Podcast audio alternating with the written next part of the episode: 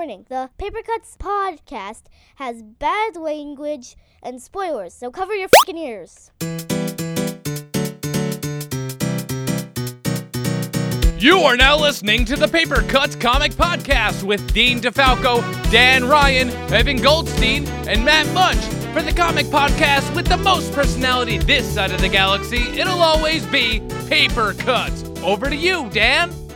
Thanks, announcer guy, and thank you for checking out the Paper Cuts Podcast, issue 111. I'm your host, Dan Ryan, and joining me for this star studded, all star, spectacular, spoiler warning finale to the Paper Cuts Podcast, Mr. Dean DeFalco, Uh, I'm not really here.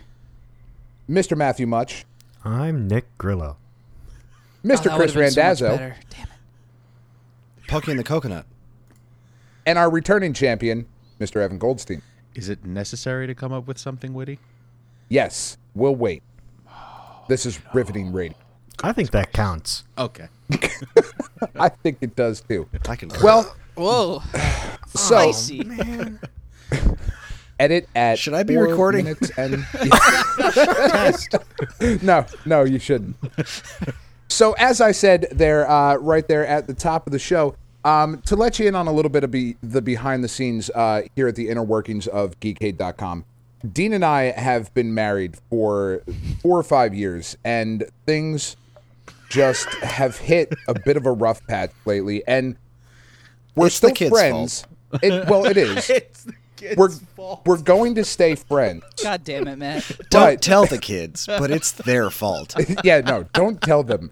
They they sound so cute at the beginning of the show, but Dean and I have decided to separate, to go our our, our separate ways, um, to find other bearded men on our horizon.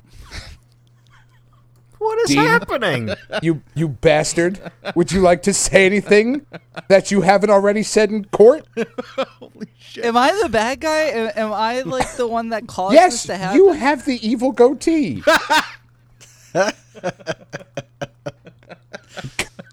Dan's just pissed Wow. because you got custody of the kids. So we have What? officially given up on rails. In its, its Oh entirety. God! What can I say, Six man? months What's I, ago. a rail? I, I love the dicks. I, I, I, who doesn't? I needed their comfort, and uh, Dan just wasn't putting out. So uh, No, I am that's very what hard you to gotta please. do. I'm a very expensive date. No, um, No, he's oh, a classy motherfucker, is what he is. I certainly am. I like being will- on a show with no rails. Oh goodness. No, uh, we have decided. Um, Paper Cuts podcast is going through its very own DC Universe style reboot.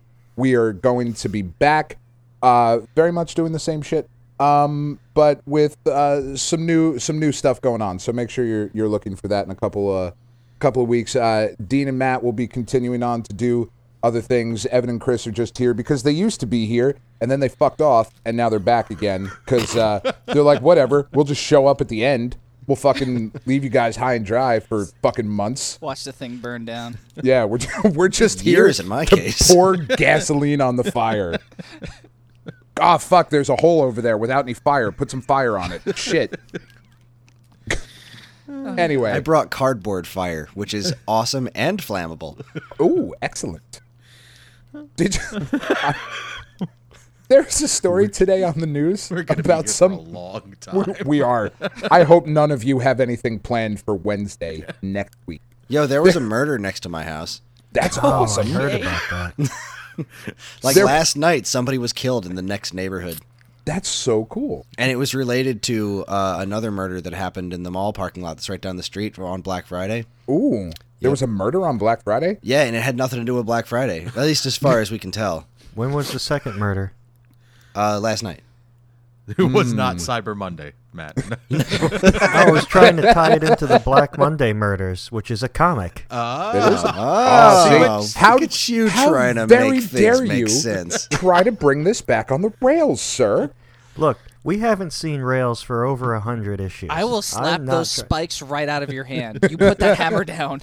Did you just make a railway tie joke there, John I Henry? did. Action Jesus. the Asian guy!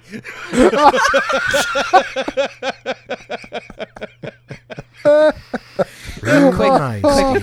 Evan, cue the music. Cue the music. Go, go, go. The racism Real is palpable. nice. Jeez. Oh. Gentlemen, I believe there is a Trump supporter in our midst. Uh, whoa, whoa, okay. Hmm. All right, here's now- the now thing we're about getting too Trump. serious. Wow, that was that was pretty sobering, Dan. Jeez. Way to douse that fire. Oh goodness. So, to get back to uh, to to the uh, well, whatever the fuck this is going to be. Um, we decided that the the best way to end a show is to talk about our favorite comic book endings. And well, um, we, well, before you go there, I would say that the best way we thought to end the show was to get all of the, the hosts of the show, all the Yeah. people that were on it, back together. But uh-huh. somebody named Dan Ryan forgot to mm-hmm. tell Nick mm-hmm. that we More were doing behind the scenes fun, huh? Mm-hmm. All right, I got that out of my system. All right, go. that's okay. It's it's fine. It, it's and deserved. Nick should be here. I really wanted to talk to Nick. Nick I haven't talked to him in so long. He and maybe he'll show up later. Who the fuck knows? I don't know. We all know that's not gonna happen. well, it he has to be invited to this. That's I true. know. anyway, so we're going to talk about uh, endings of comic books, and and I think we're going to focus mostly um, on the ones that we enjoyed because sometimes you get a really succinct and really clear and really beautiful little bow wrapped up on your favorite little bit of storytelling, and other times you get the ending of Venom Space Knight, which is not something we wanted or appreciated. So uh, let's see. Uh, I think we're gonna go Matt. Kick us off. Mother of God. Mother of God. I've never read that book, Matt just passed out. and that was the end of Matt. And that anyway. So Matt, what uh what did you want to talk about? well, um, I was gonna talk about Huck. All right. Probably the best thing I've read, I think, besides Venom Space Knight, of course. Well, Over the course Number of one this in all of our hearts. Essentially, scripture at this point. Essentially, scripture at this point. That's a good title. Dude, when they released the hardcover, like the the compilation, the omnibus, as it were, Of paper of, uh, cuts. Venom Space of Knight. um, Venom Space Knight, it needs to be printed on Bible paper. totally. Uh, Full so all color right. bleed So will just go straight through the pages. It'll be completely illegible, but it'll Yeah. be I want it leather bound. And owl tits right on the cover. Right on the cover. Won't even have Venom on the cover. Venom No. Space Knight colon owl tits. No, I don't. I don't want them embossed. I want like actual like They're in felt ones that relief, come yeah. out and you can. yeah, yo, mate. I want a velvet art Ben- Venom Space Space Knight book. Yeah, velvet art. I want it to that was come good, with Chris. That markers. that sentence started off very well, but then became Smith man. Sound like you said Venom Base Night. That would just got be so. excited. yes, Venom Base Knight. Oh man, Slapping the bass. So Matt, Huck. Matt Huck, uh, written by Mark I just Millar. want the symbiote to make a big upright base, like a black upright base. He makes webbing for the strings and just starts playing. Doo-doo-doo-doo. Makes himself a beret. oh my god.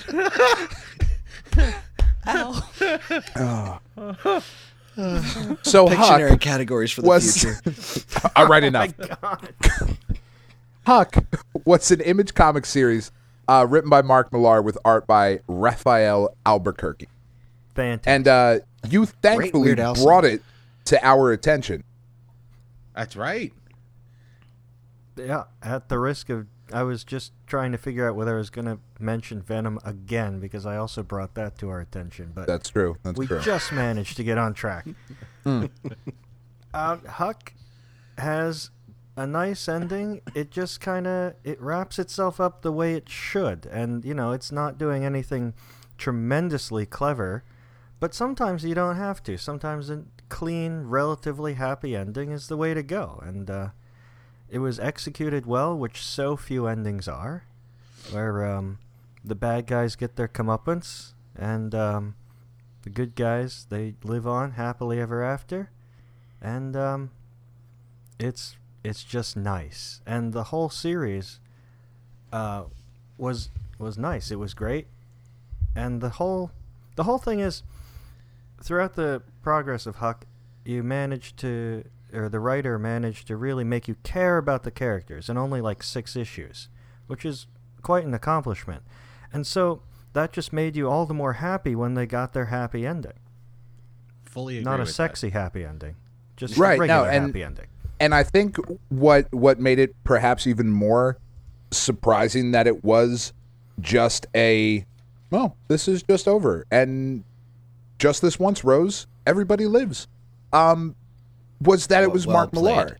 He he he who is known for the bombastic ridiculousness that he is known for, wrote a story about a simple guy who does the right thing and wins. And that's it. That's awesome. And it was so Sometimes that's unexpected. And it was one of those books.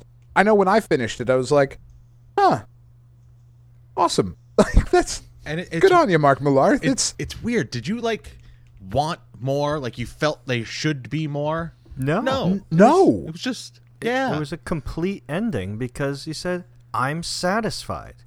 And how rare is that, especially in That comics? never It's almost happens. non-existent. no, that never, never happens. But yeah, to, to do a six issue story and just be like, I have told my story.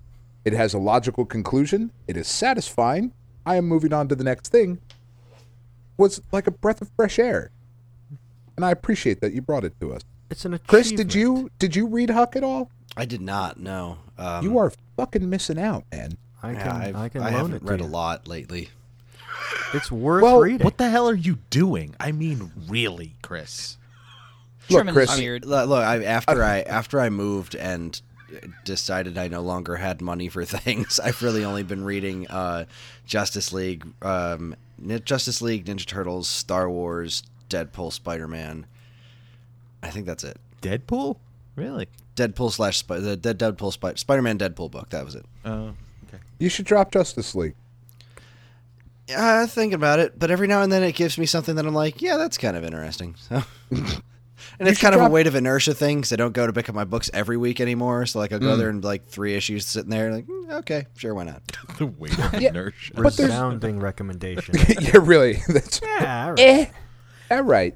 I don't Well, care excellent, enough Matt. to I- cancel this. So. Side question. You just made comment about Justice League. Did anybody see the up and com- like the DC? They had that group of young up and coming artists do a book. I can't remember what the name of it was, but um, the of like two kids from the Kubert School. Remember that that kid Minkyu? I yeah, I saw that he uh he was in on the book, right? Yeah, he was published in that Oh book. wow! I was it it and it looks amazing. So Well, that kid's just fucking talented. no, like the whole book, not just his. The whole book looks phenomenal. no, I'm I'm sure it does, but I I mean, he's talented. That, that got good it. though. Mic drop. That's it. thud. And that's our show. Join us again next week when no. Ex- well, Matt, I think that is a, an excellent choice um, for a book that just ended very well. Um, we're going to move on to uh, Mr. Randazzo, though, because you said you wanted to talk about Mega Man. Oh my heart. And, Oh man, you you spoiled my my. I'm sorry. I had a cue. All You right, were gonna never ask- mind. Ask- Let's ask- try this ask again. Edit me it out. book. Go ahead. yeah, re- re- rewind. Ask me Okay, what book so- I'm talking about. I'm not gonna Next. edit it out. I know you're not, but this is going to make for riveting fucking podcasting. They're going to be like, "Oh, they fucked up. We are really behind the scenes now." Um, Chris, Yes. what did you want to talk about? Well, I wanted to talk about. He has a fucking music cue. I wanted to talk about Justice League. Fair enough. No, yeah, I, I, had- I had told everyone that I wanted to talk about Mega Man because, um, as a video game guy, that book was really near and dear to my heart. And really, I mean, it was. If you'd ever read the Mega Man book before, it was coming from from the Archie label, and they had been doing the Sonic comic for a very long time. So it's not like I was thinking, "Oh yeah, the people who do the Sonic comic, yeah, let's let's get them on Mega Man. This is going to be great." Yeah, this is going to be Um, the best nothing- job ever. nothing against the Sonic comic per se because I had never actually read it.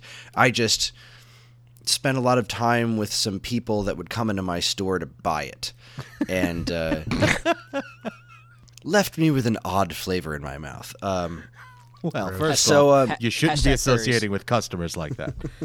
Yeah, really. Look, Jesus, I did talk about took, service. All right, I need a paycheck. I closed the deal, Evan. That's the art of the deal. Anyway, is for closers. so so when Why do you first, think Chris and I are still friends? I Yikes. made it happen? I closed that deal permanently. so weekly. you should be. I'm not though. He's very gentle. I am. I am quite the lover. All right. Um, so when the first issue of Mega Man hit and uh, I read it, I was I was beyond impressed by it because the writers were um, uh, Ian Flynn was so smart about the, he was really into the mythology like he wrote that book as if he was writing a book of the games and intelligently expanding that universe. And so he started going through the original Mega Man, and I was very impressed by that. Uh, and I naturally thought he was going to move on to Mega Man 2, but instead he moved on to Mega Man Powered Up, which was a remake of the original Mega Man for the PSP that included two extra Robot Masters. And he then added those two Robot Masters to the second story arc before moving on to Mega Man 2. And through interviews with the guy, I had learned that he was a huge fan of the series uh, and really was going to go through all of the mythology, including the Game Boy games, offshoots like the Wily Wars, even weird stuff like Mega Man Soccer. Like, there were so many references to all of these things, and, and, and they built that world up so smartly. They added new characters. They gave uh, certain robot masters really interesting depth, and it went off into some like filler type of uh, issues from time to time. But uh, they made it all the way through Mega Man 3, which was, uh, I mean, Mega Man 3 is my favorite game in the entire franchise. And I was really happy with the way they handled that because they set up stuff for like the Staroid, the Star Droids from Mega Man 5 for Game Boy by including this whole Ra Moon story arc, which was from a really obscure PlayStation Japanese only Mega Man release. But they tied that into the creation of the Mega Man 3 Robot Masters and set up Mega Man 5 for Game Boy. It was so smart. It was so interesting. And then the book just got canceled. Archie, uh, I believe Well, they said it was all they said it was all amicable, but it came from like Capcom was doing something with Mega Man behind the scenes, and and there it hasn't been a new game or anything like that in forever. But they have a new animated series, which I believe Capcom is hoping to rejuvenate the Mega Man brand, uh, and they didn't want to muddy the continuity. And so Archie was told to put the book on hiatus. They still have the license, I believe, but they didn't want them to continue I guess writing the story of that particular frame of Mega Man because I assume when this new cartoon comes out, they're going to make a cartoon that is based off of that new cartoon. they're going to make a cartoon based off the cartoon. They're going to make a, a comic based off that cartoon. My my apologies. Um, Fucking, this is a professional show. this is a Chris. professional show, and I'm fucking it up for all of you. God damn it! Yay. This is I why you were stroll only in on here. two episodes, With my big fat Stone Age gamer stacks of cash. right? making all that never mind uh, so so what they did to to tie this up was they they pulled an x-men evolution uh, and if you've never watched x-men evolution do it because the good. first season of the show is pretty stupid and then it just gets better and better. And when that show uh, i believe they were unsure if it was getting canceled. I don't know what what exactly the story behind it was but what they did for the series finale is they had like professor x look into the future and they just showed all the shit that they wanted to do. They showed rogue getting the the power of flight gambit joining up with the x-men uh, all kinds of the phoenix showing up like just little flashes of all that stuff being just like you want to see you want another season of this show well this is what you would have gotten but tough binozos Sorry. yeah. So um that's what uh they did with mega man but they did it they did it to a degree that was absolute insanity. They basically set up mega man 4 And then they did this thing where each page was a different Mega Man game, and they went through the Game Boy stuff. Uh, five, four, five, six, seven, eight, nine, ten, and then they were like, and Mega Man X and Mega Man Legends, and I was like, uh, just each one is this giant, gorgeous splash page of showing what would have what they would have done different story arcs for each pieces each piece of this Mega Man mythology introducing characters like bass and treble and oh god it ripped my heart out but at the same time since there was no way we were ever going to get that like I know I know that Ian Flynn really wanted to get to Mega Man 7 It was good because he- fan service at the very least. it was. Uh, and, and and Flynn he he threw in like in the crossovers he took every opportunity to get bass into the uh, the Mega Man comic but he doesn't show up till Mega Man 7 so and he's uh, such a stickler for the continuity and doing things properly he wasn't going to introduce that character until they made it to Mega Man 7 and they just barely made it through 3 so I know it. I know. I know he wasn't happy with it. Like I know there's no way that he was okay with ending that book the way he did. But I'm so glad that he went through. Basically, I've got one issue left, so I'm going to show you. I'm just going to give you a taste of what was in my imagination, and it's the best I can do. Um, so, yeah, it was it was heartbreaking for me to see that because seeing the Mega Man universe um, drawn the way that it had been drawn in the Mega Man comic, uh, particularly the the earlier issues that uh, Spaz was doing, um, was was really was like childhood fantasy come to life in my head. I loved that book so dearly, and I was really sad. I'm still sad that it's not around. I'm still sad that I don't get one of those a month. And but at the same time, if I had to get an ending cut off like that, I'm glad they did what they did. Well, and the the biggest shame too was that not only did the book end, but we had to suffer through a fair amount of bullshit to get there. We did. Like that fucking Sonic crossover. The second one, the, The first second one was, bad. Great. first, yeah, Chris is right. The first one I was could not absolutely believe how good that first one went Yeah. because it was it was really focused. That second one, I was I was worried about because I in, in case you didn't read it, um, the second Sonic crossover was more like a Capcom Sega crossover, which It was bad. It was bad. It could have been awesome, but it, ne- it if it was going to be awesome, it would have needed to be insanely expanded because Yeah, they just it- they needed more time to. it and- was one panel cameos for half these characters and they didn't do the street fighter characters well at all the art was terrible on half the books it was just a mess the first and, and it was it was sad because worlds collide the first crossover with sonic I mean that was that was crazy good. They they attacked that in the smartest way possible by making the team up not about Mega Man and Sonic, but about Dr. Wily and Dr. Robotnik. And like when Dr. Robotnik tried to kill Dr. Light That- and oh Dr. my Wily God. was just like, "Whoa, um I want the guy. I don't like the guy, but I don't want to fucking kill him. You're crazy." like they did so many cool things in there. Like, Just seeing Mega Man get the Chaos Emeralds and go Gold Mega Man, like It's pretty dope. that was really cool, and it was well drawn and well written. It made sense. But man, the Worlds Unite with pulling in the Sonic Boom characters, which are garbage, uh, having knights fly around for like a half a frame, like you're gonna do a, you're gonna finally do a comic where you've got the Skies of Arcadia universe. Dan, you and I were just talking about Skies of Arcadia last night. Yes, that we was were. part of this crossover, and they did it zero justice. Oh yeah, Yeah, they also they threw in awful. Monster Hunter too. It, it got really off track. and it, it would have been really cool that there was a way to handle that and they did not do that well and i think that had a lot to do with the politics of they knew at that point this shit was already coming to an end and like I, I, the, the whole thing felt rushed and no pun intended uh, Aha! Yeah. but yeah we did have to suffer through uh, but that that was the low point for me i mean even the filler stuff where iceman had a crush on roll like Oh that my wasn't God, that- terrible I, It was weird, I, li- but it I know was- I I shipped them. I wanted it to happen. I thought Oh. it was adorable. Did you just say and I was- shipped them? I, I shipped them. I wanted it to happen. I, dude, I was all for Iceman to roll. I was all for Ice Roll. It's gonna be the his old thing. ice roll. I was until you said you shipped them. Go fuck yourself. The fuck Um, does that even mean? I don't know. I don't know. That's It means that he's rooting for a relationship to happen. There you go. Yeah. All right. Oh. Oh, okay.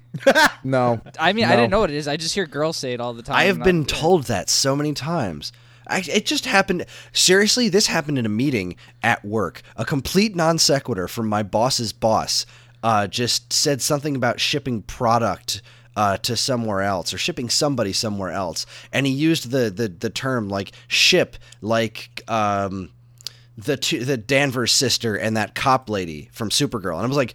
Wait, did you just segue into Supergirl in the middle of our business meeting and use the word ship? To which I then immediately jumped in and said, "I'm not shipping for those two. I don't like that cop lady. I think she's dumb." Supergirl's a Oh. great show, by the way. Anyway, um, Goodness. Mega Man, great book, really interesting ending. I, I appreciated the way they did it. Uh, runner up, I wish I, I I wish I had read it more recently so I could talk about it more. My runner up was Y the Last Man because that was a that was an amazing book beginning to end. Yeah, that that was why I decided not to talk about Preacher because there is not enough time with uh, five people on one episode to talk about Y the last man. Yeah, There- there's just not. There, there just isn't. Mega Man, excellent choice though, Chris. Why, thank excellent choice. Uh, let's see, Dean. What musical cue do you have for us? Because if it's not glorious right now, I am going to be fucking upset. Um, hang, hang on, hang on. Just, just wait for a second. Just, just hang on one moment, and uh, I, I will tell you what I have for you because it's it's gonna be great. Uh, I God, stop it, phone. Come on, come on, do this, phone. Do this for me. Come on. There we go. Okay, okay. There you go. Yes.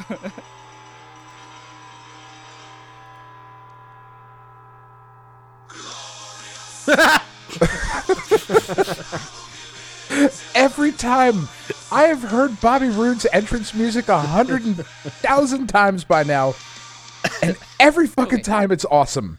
It's so good. Uh, I'm still a fan of Tye Dillinger's. Perfect. 10. well, sure, ten. But join us on our uh, new wrestling podcast starting up after the Royal Rumble. I'm making it official now because we didn't do it after Survivor Series because we're lazy fucks. After the Royal Rumble, done. okay, I don't have a say in this, I guess. Nope, you don't.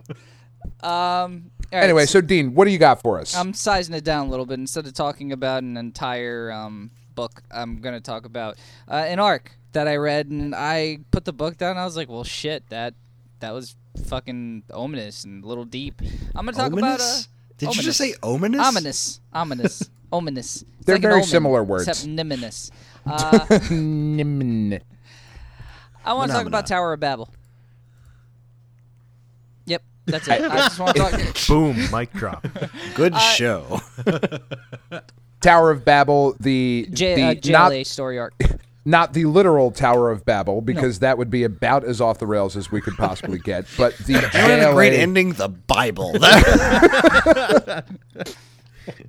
uh, yeah, no, I, I want to talk about the uh, JLA story arc, the Tower of Babel, uh, written by Mark Waid, uh, pencils by Howard Porter. But that's not important because the art wasn't really great in this book. It's um, the story that really gets you here. Uh, more or less, what happens, uh, just to sum up f- a four-issue arc, is that um, Batman gets duped by uh, Ra's al Ghul. Are we saying Raish or Raz now? Uh, I, I always say Raish, Okay. I always say Ross. that's because I'm a pretentious asshole. All right, a I'm- I'm gonna pretentious. I'm I gonna can't even with- say the fucking word. I'm gonna stay with Roz, but um, anyway, he gets he gets um, duped by uh, Roz, and uh, he ends up Raz ends up stealing uh, all the superheroes' weaknesses that Batman has kept in his computer in case of some apocalyptic ending to the world where everyone turns on him. That means Batman can save the day because he thinks of those things because he's the detective.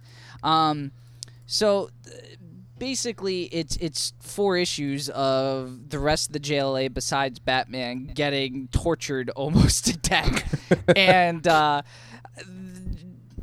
they sort of that some way or another they turn it around. I really don't want to ruin the book too much, but um, at the end of the book, uh, what really gets you is that once everyone's okay, you could see that everyone's just super pissed at and hurt by what Batman did because you know they thought he was a friend and i i mean someone planning your demise to put you down uh even if you are super powered um is hurtful. And I, I mean, there's logic behind what Batman's thinking because you can't let Superman go bad because that that might as well be the end of the world. Um, so when con- confronted with his uh, peers, um, and they're deciding outside, he's waiting outside, and they're deciding in their little justice meeting room that whether he should stay in the Justice League or not. When they go back out, um, spoilers by the way. Uh, he's he's gone, and uh, the the last few um uh, words are, you know, do you think you know him as well as you do to Superman? And Superman says, uh, I do, because he already knew the outcome, and uh, he was gone. And I, I mean, it, it's just kind of a, a fuck, a sort of an emotional book because it, it's it's a betrayal by someone by these characters trusted so deeply with their secrets and you know their identities and what they're weak to and stuff.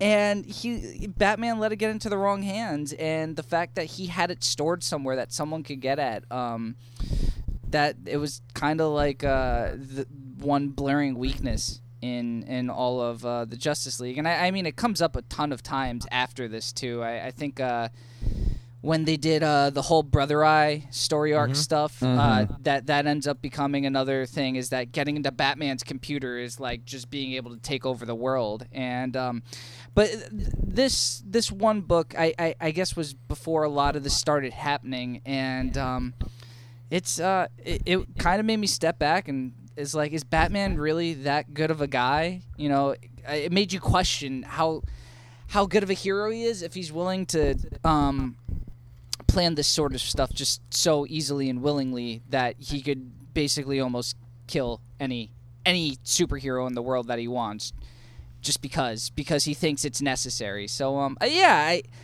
I I thought it was really good. I I people are welcome to disagree with me, but Mark Waid is just always on point with his writing and I feel this is one of his stronger pieces of work. Can Can I ask you a quick question?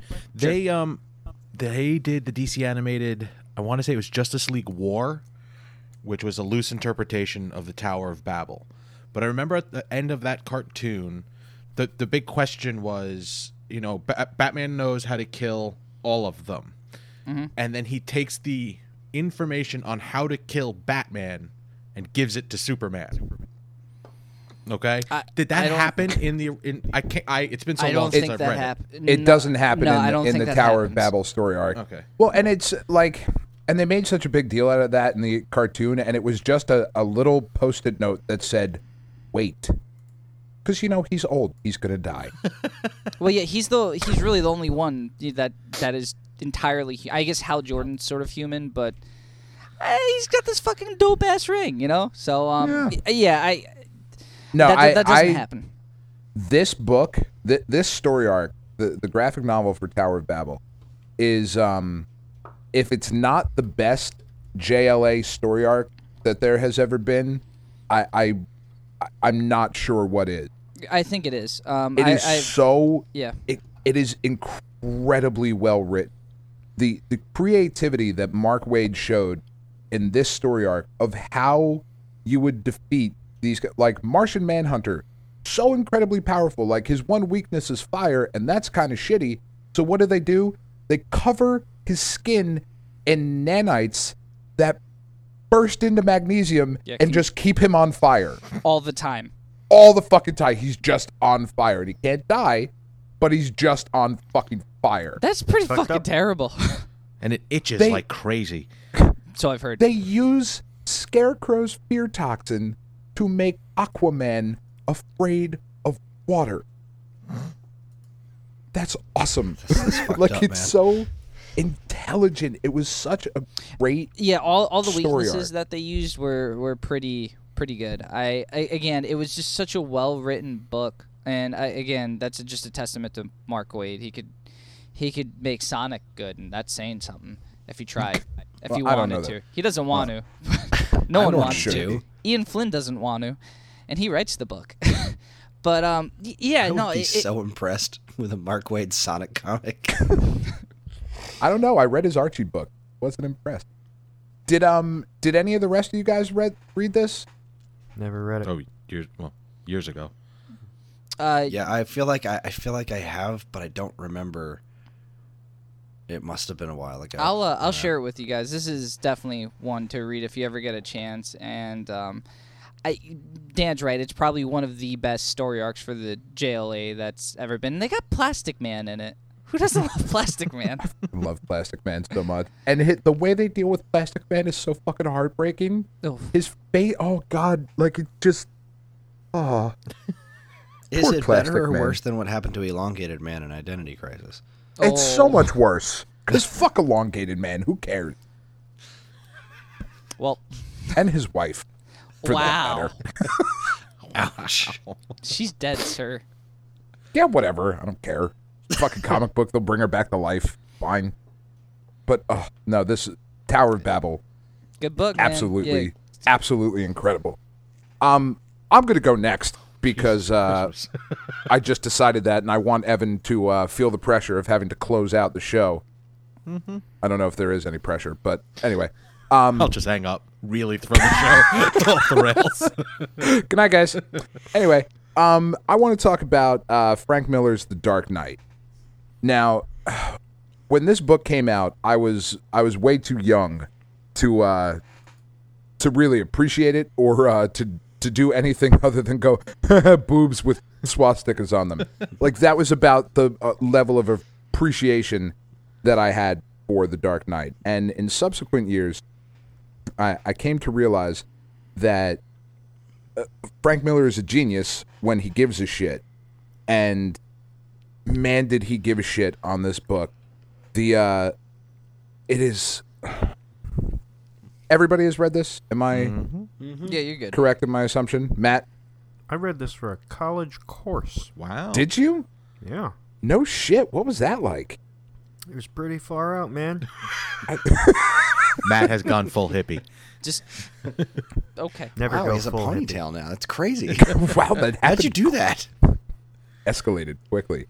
In um, in in in the story, it's basically ten years after Batman has retired, and it is an alternate future where Ronald Reagan is uh, just fucking shit up left and right. It is the 80s. It, it is it is the Just look at the Joker's suit. Holy shit, is it the eighties? But 85% shoulder pad. but it still works today. Like surprisingly enough, this is one of those is very cyclical. but even beyond the fashion, the the messaging in this book and the the the author's purpose, if you will, are still resonate, unlike a lot of shit from the 80s. But um, Hey, Talking Batman- Heads are no. what was that, Chris? I was just saying the Talking Heads are awesome, but can't remember if really they started are. in the 80s or not. I, oh, possibly. I don't know. Anyway, Batman basically has become an alcoholic at this point to to deal with the death of Jason Todd. This is, you know, pre Tim Drake or any of that shit. And a a gang of criminals takes over Gotham City. They call themselves the Mutants, and they are just like they file their fucking teeth down, and they're just weird and and again very eighties, very Really uh, into the X Men. very big fans of the Marvel universe. They were Marvel zombies. Um, and they're just they're just fucking up Gotham left and right. And uh, eventually, Batman makes his way back. He he he decides that it, he needs to come out of retirement. He needs to retake his city, and he goes and has this big battle with the the leader of the mutants, and and fucking destroys him. And the mutants kind of fall in line under Batman and become they call themselves the Sons of the Bat. While all of this is happening, the Joker has basically gone um has basically become a recluse because he has no reason to live. Without Batman, there is no reason for there to be a Joker. And he's just in prison and he has this uh just fucking really annoying therapist that that parades him around. Like once he starts to wake back up um you know the therapist is going around talking about how he's cured the joker and you know he was just misunderstood and all this shit. And uh they they bring him out on david letterman and uh joker reverts back to to his old self fucking kills everybody in the audience and uh starts up his war with batman again and we finally get in this book a conclusion to the Batman Joker saga. And I think what I like so much about this book, especially in reference to, to this topic in particular, is that it's kind of a series of endings. Of you have the end, the end of the mutant um, uprising in Gotham, and then you have the end of the Batman Joker saga. And the way that that ends with this just massive fight, like Joker has killed a bunch of Boy Scouts by this point because he's a fucking asshole. Um, who kills Boy Scouts? I mean, Joker. honestly, who They don't bring shoe? you fucking cookies like the Girl Scouts do. Well, but He was probably mad um, about that. Maybe he just wanted uh, I don't what, Thin Mint. Fuck, what's It's just like Thin I want thank some you. thin mints, motherfucker, and they're like, "Yo, you're thinking of the Girl Scouts," and he's like, "That's it, murder's all around." Done, done, done. Anyway, so they they Where's my end up- lipstick and shoulder pads? God damn it! God damn it. They end up at an amusement park, and after a, a pretty brutal fight, uh, Batman basically has to wrestle with the decision that we've seen him wrestle with countless times of do I kill the Joker or not? And Joker, spoilers for the book that came out in 86 or whatever, um, Joker takes the decision into his own hands and breaks his own neck so that the Joker's death would be blamed on Batman after he calls him a coward. That's some fucked up shit.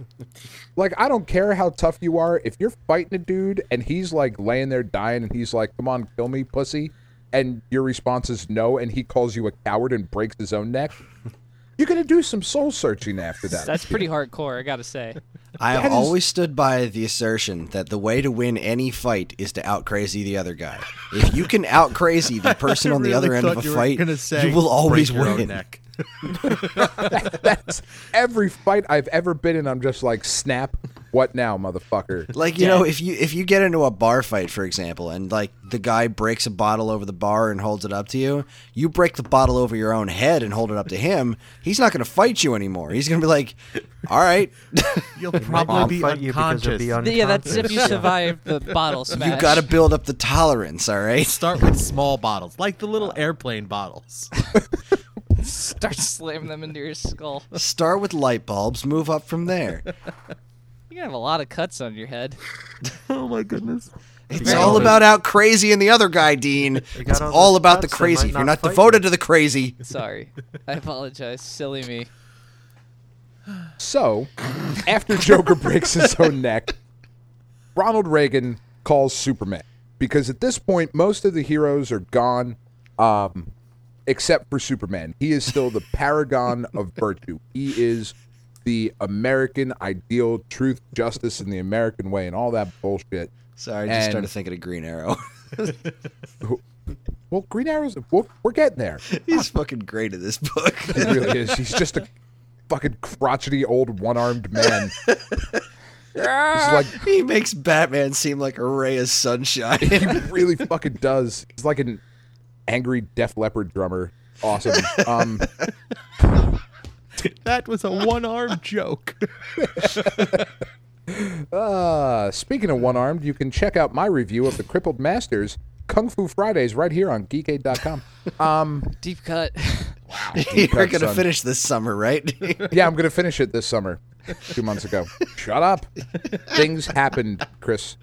All right? Nothing happened. Just like Nick was supposed to be on tonight. You know, I have never claimed to be reliable. I, you can, don't fucking put that Listen, evil on me, Ricky Bobby. We love you anyway, okay? I Don't know. worry about I it. know. Hundred percent. Anyway. ten out of ten. S- Best host. 10 out of 10 Best- would host again. Best host on this. Wait, Uh, this Wait. It's way back. show. we have a lot of hosts on this show. Okay, go. We do. Thanks, announcer guy, and thank you for checking. Oh no, We Should I be recording? Matt.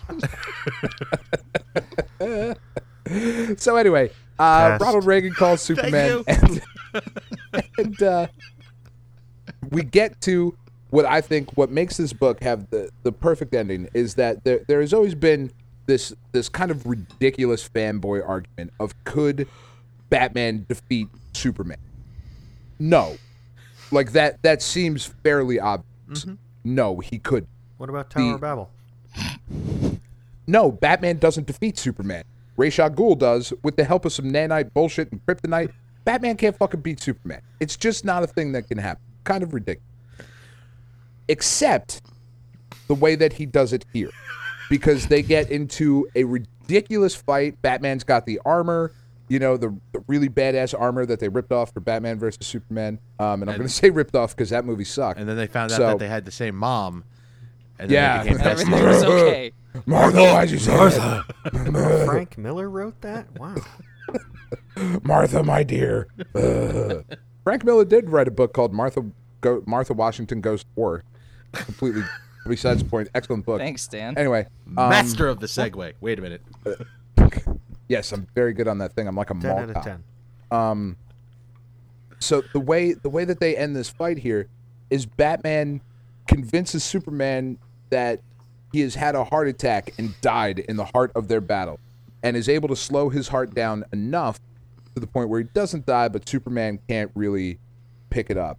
And as they are attending the funeral of Bruce Wayne, Superman eventually, you know, this is some weeks later after the fight, hears the heartbeat and just kind of gives a wink and knows that that is the way that he has been beaten. He has been outsmarted by Batman. And the book ends with Batman and Robin, who is Carrie Kelly, deciding that they need to train the Sons of the Bat and they are going to, you know, do it right to use non lethal force and all that. And they're going to take the city back and it's going to be awesome.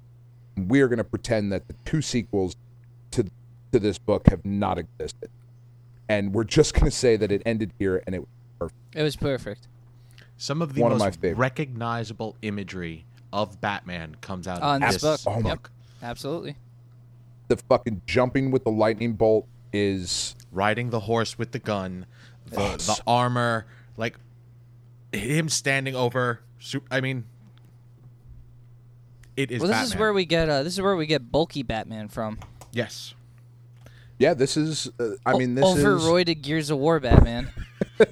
this is Gears of War Batman, but it is no, it works. He, Frank Miller made it work. it's perfect. It's per and and the sequels DK two and whatever the fuck this current thing is, um, I want more money. Storm. have been just not good. Uh, DK two was okay. This this new one, Yeah, we I don't we- even know if it's over yet. opinions We of Dan reviewed are a not couple the issues. opinions of Evan. Please Ooh. keep all that in mind. You oh, just because you interviewed the man Oh. doesn't mean you can't. Fu- And fucking the master race isn't even his. He's not even writing it. He Fucking just said, okay, Azzarello's use writing it. Yeah. Yeah, like Azzarello's writing it. It's, Listen, you're allowed just- to say it's just, not good. Just covered. I know most of the people, so just covered my ass. I have Well, no I love- journalistic integrity. I don't give I know a shit. you don't. That's what I like about you. Azzarello's brilliant. Hundred bullets, fucking great book. We could have talked about that ending. Fucking perfect, but we didn't. Anyway, so uh, Frank Miller Batman, fucking fabulous. A- And and you're absolutely right, Revens. Uh, Revan.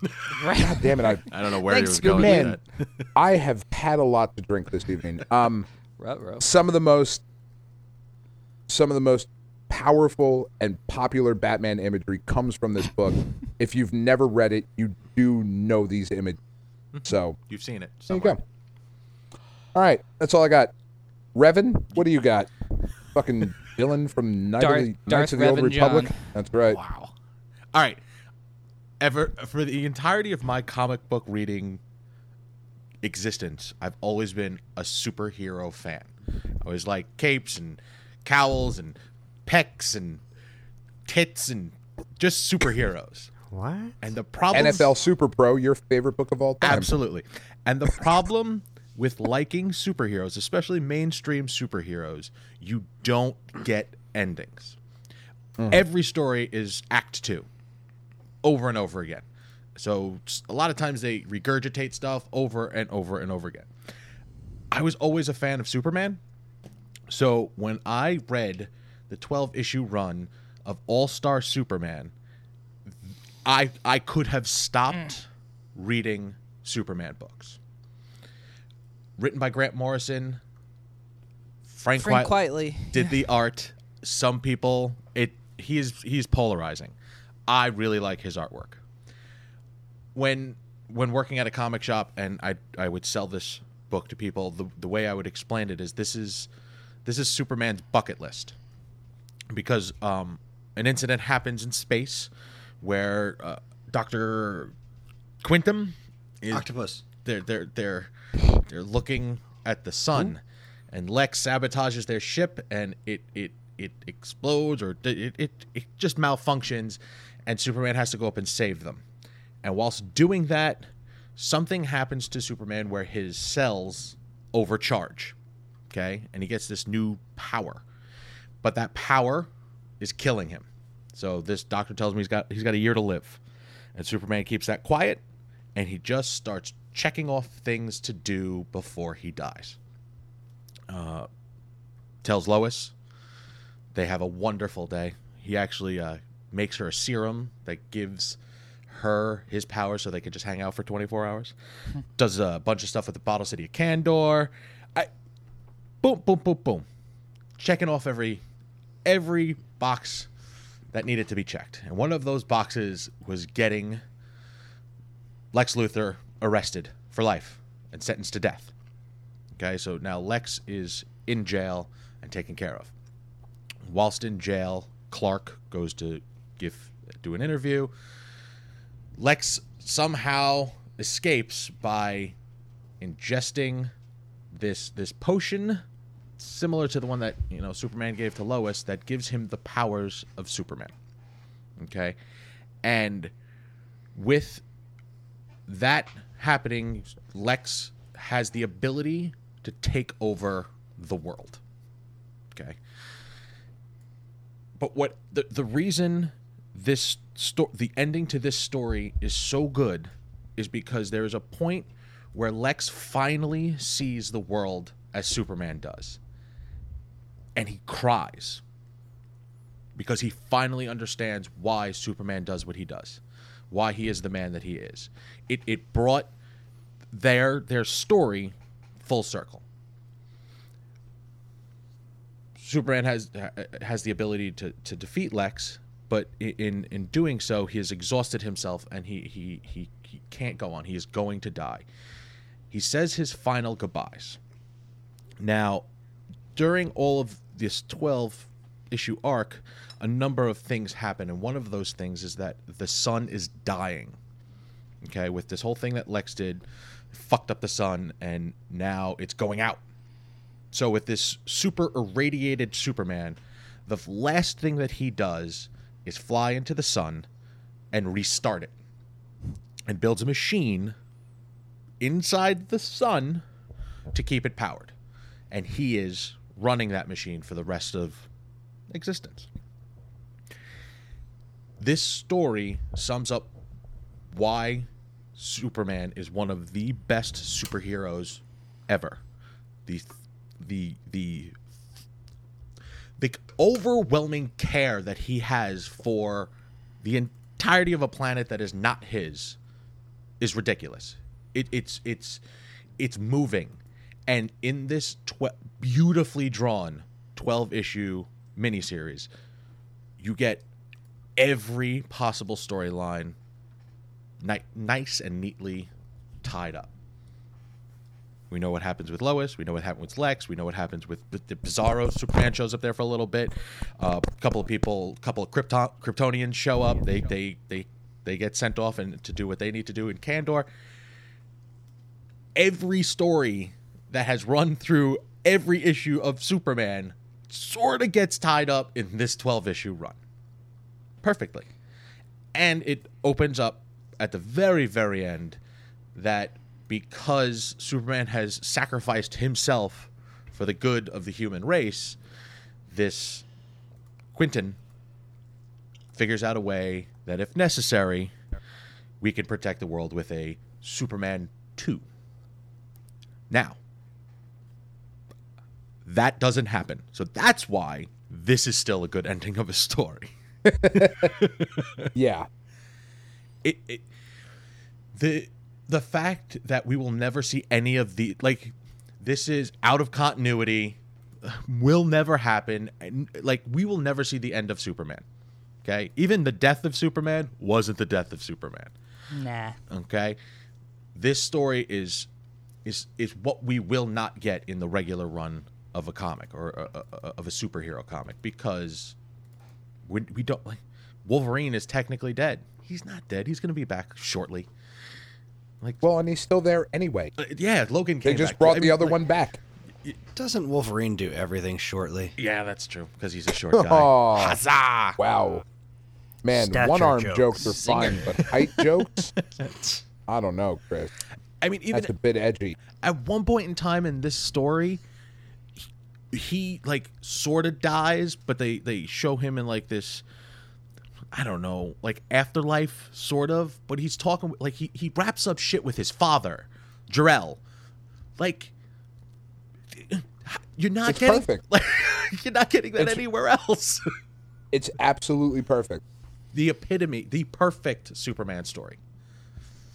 And over a 12, i 12 issue run, there were, I don't know, six, seven storylines. Not one of them failed. No. Not like there wasn't a point in the storyline you go, eh, this was weak. You could read issues one through three, skip four and five, and no, from start to finish, perfect telling of Superman. I don't uh I don't always love Grant Morrison because he can get a bit uh nuts. Mm-hmm. But th- this is well yeah, I'm being nice. But yeah, no, he he can def like this is if if you want to do a like uh, a writer spotlight, this is probably one of the best examples of him at his finest. Yeah, I fully agree. And the imagery that that shows up, the covers of this, I mean, buying it in trade is great. It's it's cheaper. You get the whole story. I get it. But you, if you don't have the cover images for the twelve issues, you are missing. At one of my all-time favorite pictures to ever grace a comic comes from. I want to say it was issue seven or maybe twelve. It's Superman holding the world in like a, a- an astrally projected. It's a beautiful, beautiful piece. Did And uh quietly do all the covers too? Yep, Okay. yep. There's, it's just amazing, amazing artwork and a phenomenal story. It's it, it by far my all-time favorite story run. I'm, I'm trying to look for the cover right now. It's not seven. It's not eight. It's ten. Is, is it ten? Ten. The perfect. It then? is the perfect ten. The Tye Dillinger of comics goes up first. Thank you. now I'm happy. I'm here for you. Um, yeah, man. I, I, I think you you put that about as perfectly as as you possibly could. This is when because comic books for some reason still have a stigma of like being for kids or or them not being a legitimate creative medium. And this is the type of book um, I think along with things like Tower of Babel and you know, um, fucking where you give this to somebody and you're like, no, no, read this. It- It's a it's a work of literature with really pretty pictures. Yeah, Like- and I, I'm one of the people who does not like Frank Frank Quietly's art. Mm-hmm. Um, I love it in this book. It is so perfect for what they are I, doing. w- I was gonna say I think it works well book. for Superman better than it does for other things because I we've we've read other things that he's done. Uh, wh- what was that one? Uh, Jupiter Rising. Is- Jupiter is that- Ascending or Jupiter- Jupiter yeah, Rising, That What? he- No. him. Yeah, What? That wasn't Jupiter's Legacy. Jup- yeah, Jupiter's Jupiter's Legacy. Legacy. Thank you. Um, Those other two I think were really bad movies. But Sorry, that's fine. fine. um, but yeah, like I, that was a prime example of like me not liking quietly. Uh, here, I don't know what it was. I think it's just it fits Superman so well. Um, it just it worked. the, I, I explained it to someone. The way quietly draws, everybody looks soft. Okay, like like poofy almost, and I, I think that imagery or that visualization of Superman in his dying days makes sense. That like he's slowing down. Everything's okay. We're gonna, you know, like he doesn't have to be super. Like the suit isn't tight. It's wrinkly. Like it's just the right art for this story. He uh, he actually the way he drew it, it kind of reminded me of uh, the 1950s like Superman se- uh, serial uh, show that they like had. the the Fleischer cartoons. No, no, not the cartoons. The the live action. I forget the guy who uh, Oh. did the. Uh, George Uh, Reeves. Jorge uh, yeah, Reeves. Jo- George George Reeves. Uh, Jorge Reeves, who's actually Mexican. he uh, he kind of reminded me of uh, that, and I, I I don't know that kind of drew me to the book a little bit. It's I, It, it's just it's just perfect, and it really does show like Superman.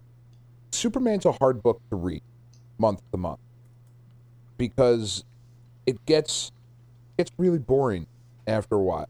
Of like, well, what are you gonna do? He's Superman. Well, that's You know, uh, like- unfortunately that's the problem with Superman. He's always going to be the top dog because he's the original. So back then it was like, give him super strength, give him, give him this, give him that. Give him everything. You, can't fucking die. What, what, what do you mean? He's the best. And yeah, now when you have all these flawed characters that make for better stories, you have him, who is essentially God, and it's it's tough to write a book about him. I mean, granted, people do write good stuff with him in it. It's just it it's few and far between nowadays. yeah. It, it really I is. mean, you know it can be done. Look at Superman the animated series. Yeah. like yeah, Right. Yeah. that show's brilliant, beginning, middle to end. So it, it definitely can be done. It's it's not. He's he's not the easiest character to come up with certain things for, just because he doesn't have so many weaknesses. But again, his powers are so malleable. You can make his powers as strong or as weak as you want half the time. yeah. Well, yeah. and have any of you guys ever read Superman for All Seasons? Mm-hmm. I have not. I couldn't make it past the cover. Oh god, it's fucking stunning. It's one of the few books that like that is legit made me cry. You know, like reading it, it's just so beautifully told. And it's I mean, it's worlds different than All Star Superman, but it takes Superman and just tells this really beautiful story. And I mean, one of the things I think that this book does really well too, that All Star does, is it embraces the inherent sci-fi weirdness of Superman being an alien. Mhm. Like there is weird shit in this book. Yeah. Like there's weird robots and weird stuff that Superman has.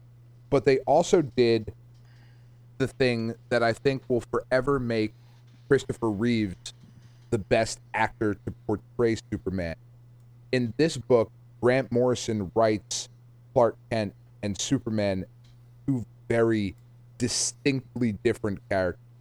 Much the same way that Christopher Reeves in the movie slouches over and parts his hair to a different side and talks in a in a almost effeminate voice. You know, he puts on that that affectation that speaking.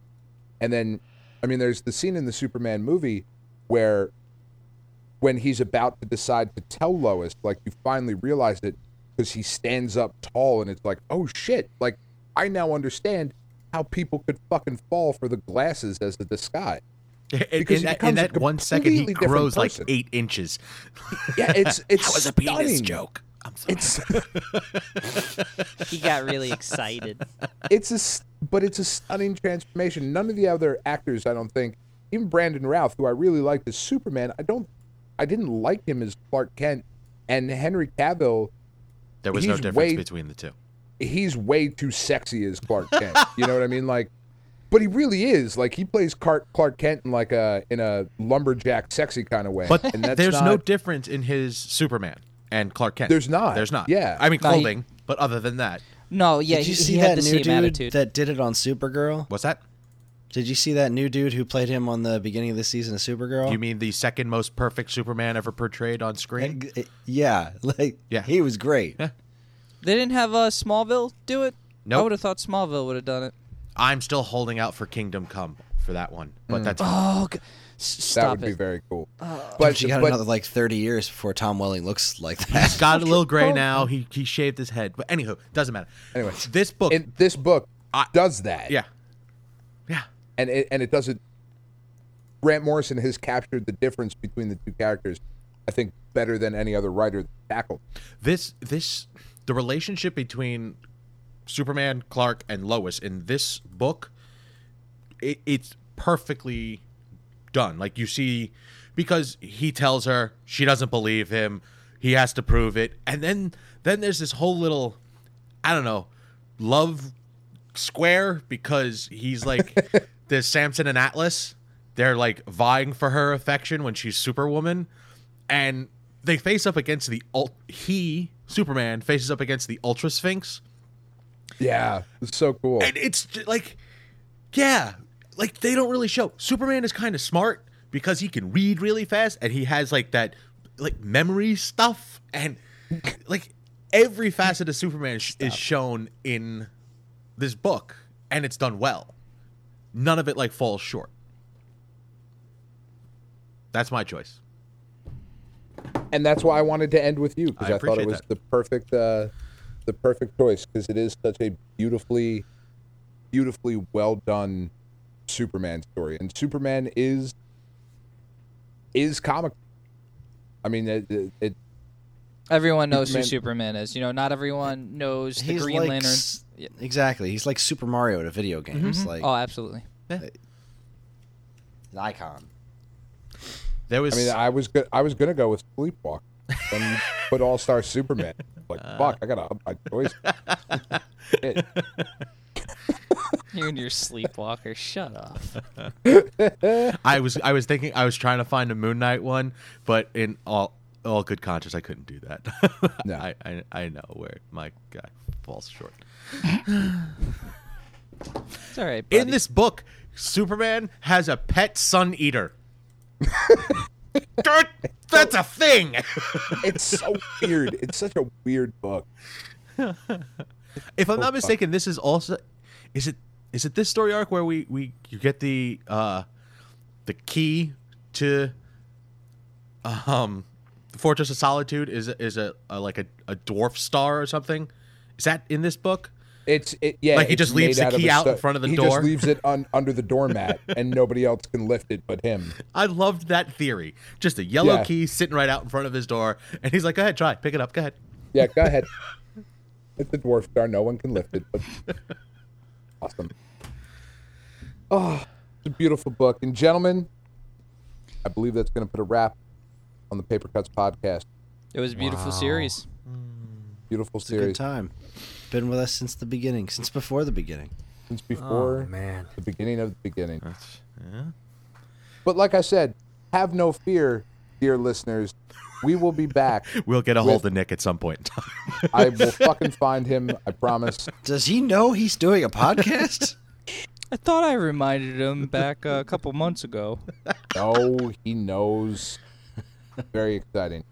Um, no, Nick and I, uh, former host of the of the Paper Cuts podcast, Mr. Nick Rillo, uh, will be back joining me. It will be just the two of us, uh, talking about a bunch of different shit in the uh, in the world of you know the four color funny page, man. And I'm pretty excited about it. It it should be a really good time. So please once you have finished listening to this episode, make sure you are checking back um, on the website on geekade.com to find out, you know, new show, update your podcast feeds and all that good stuff. Um, we really do appreciate all the support. Um, it's been a really fun time. We've had we've had some really fucking ridiculous, ridiculous shit happen on this show, and we got to fucking interview Zander Cannon, which is pretty fucking cool. I was pretty excited about Eh, it was that. all right. So- I felt a little awkward about it. well, he did attack me, so we we never were able to uh, to get uh, Mr. Williams to uh, to attack Dean in person. Um, CP Dubs will have his C- revenge. CP Dubs will live again. I don't travel anywhere without my boxing gloves anymore, so Shouldn't I'm ready to go. kick your ass. It'd be awesome. Ah, again, we do appreciate your listening. If you want to get a hold of any of us, uh, you can always shoot us a mail, um, an email over at uh, mail at geekade.com. I mean, I suppose you could send something to a P.O. box. and, uh, We might eventually get it. Um, you fucking old ass person, stop listening to a podcast. Gonna die. Shut up. Oh my god. Better What? get with your life. Who mails things? Maybe someone who actually wants to send us a package.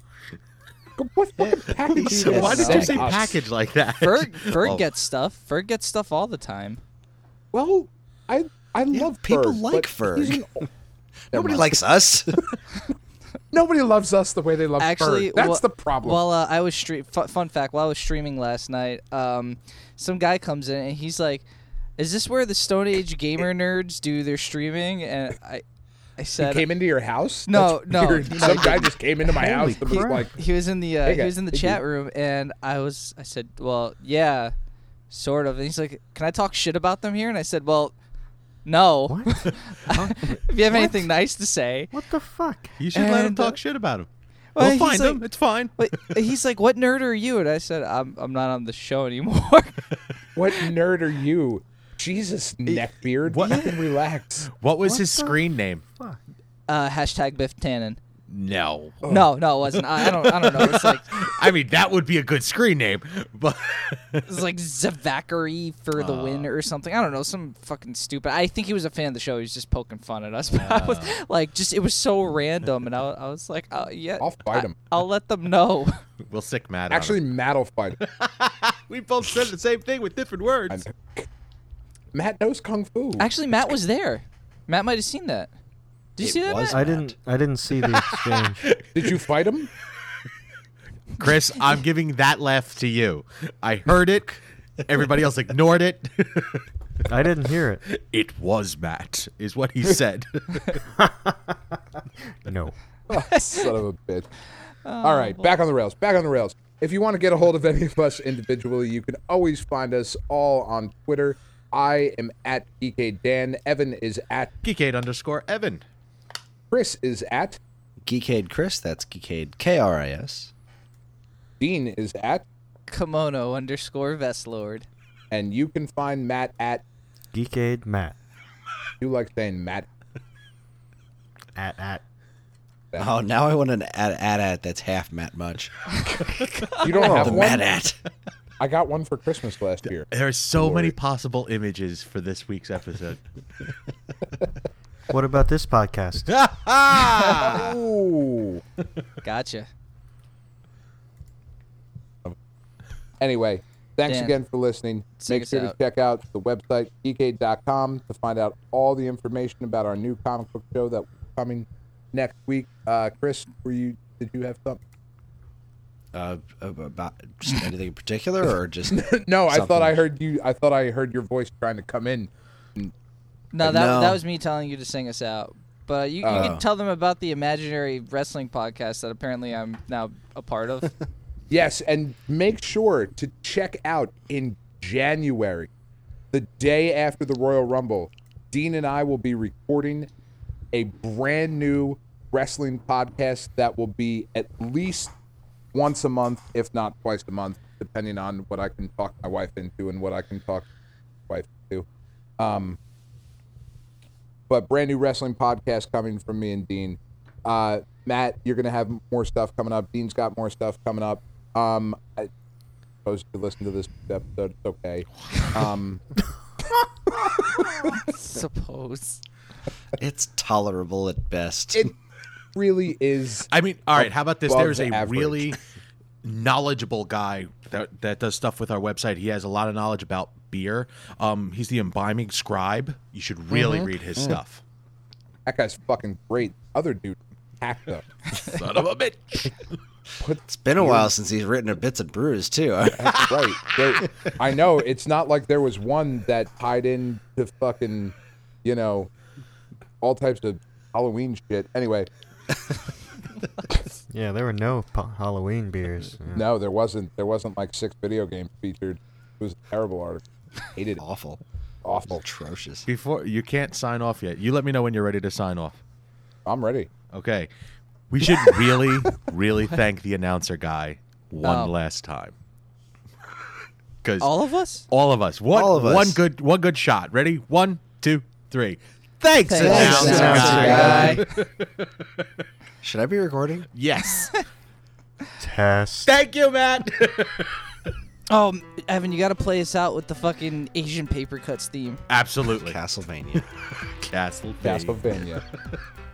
for the announcer guy, for Evan Goldstein, Chris Randazzo, for Dean DeFalco, Matt Mudd, for Dan Ryan, I am Dan Ryan.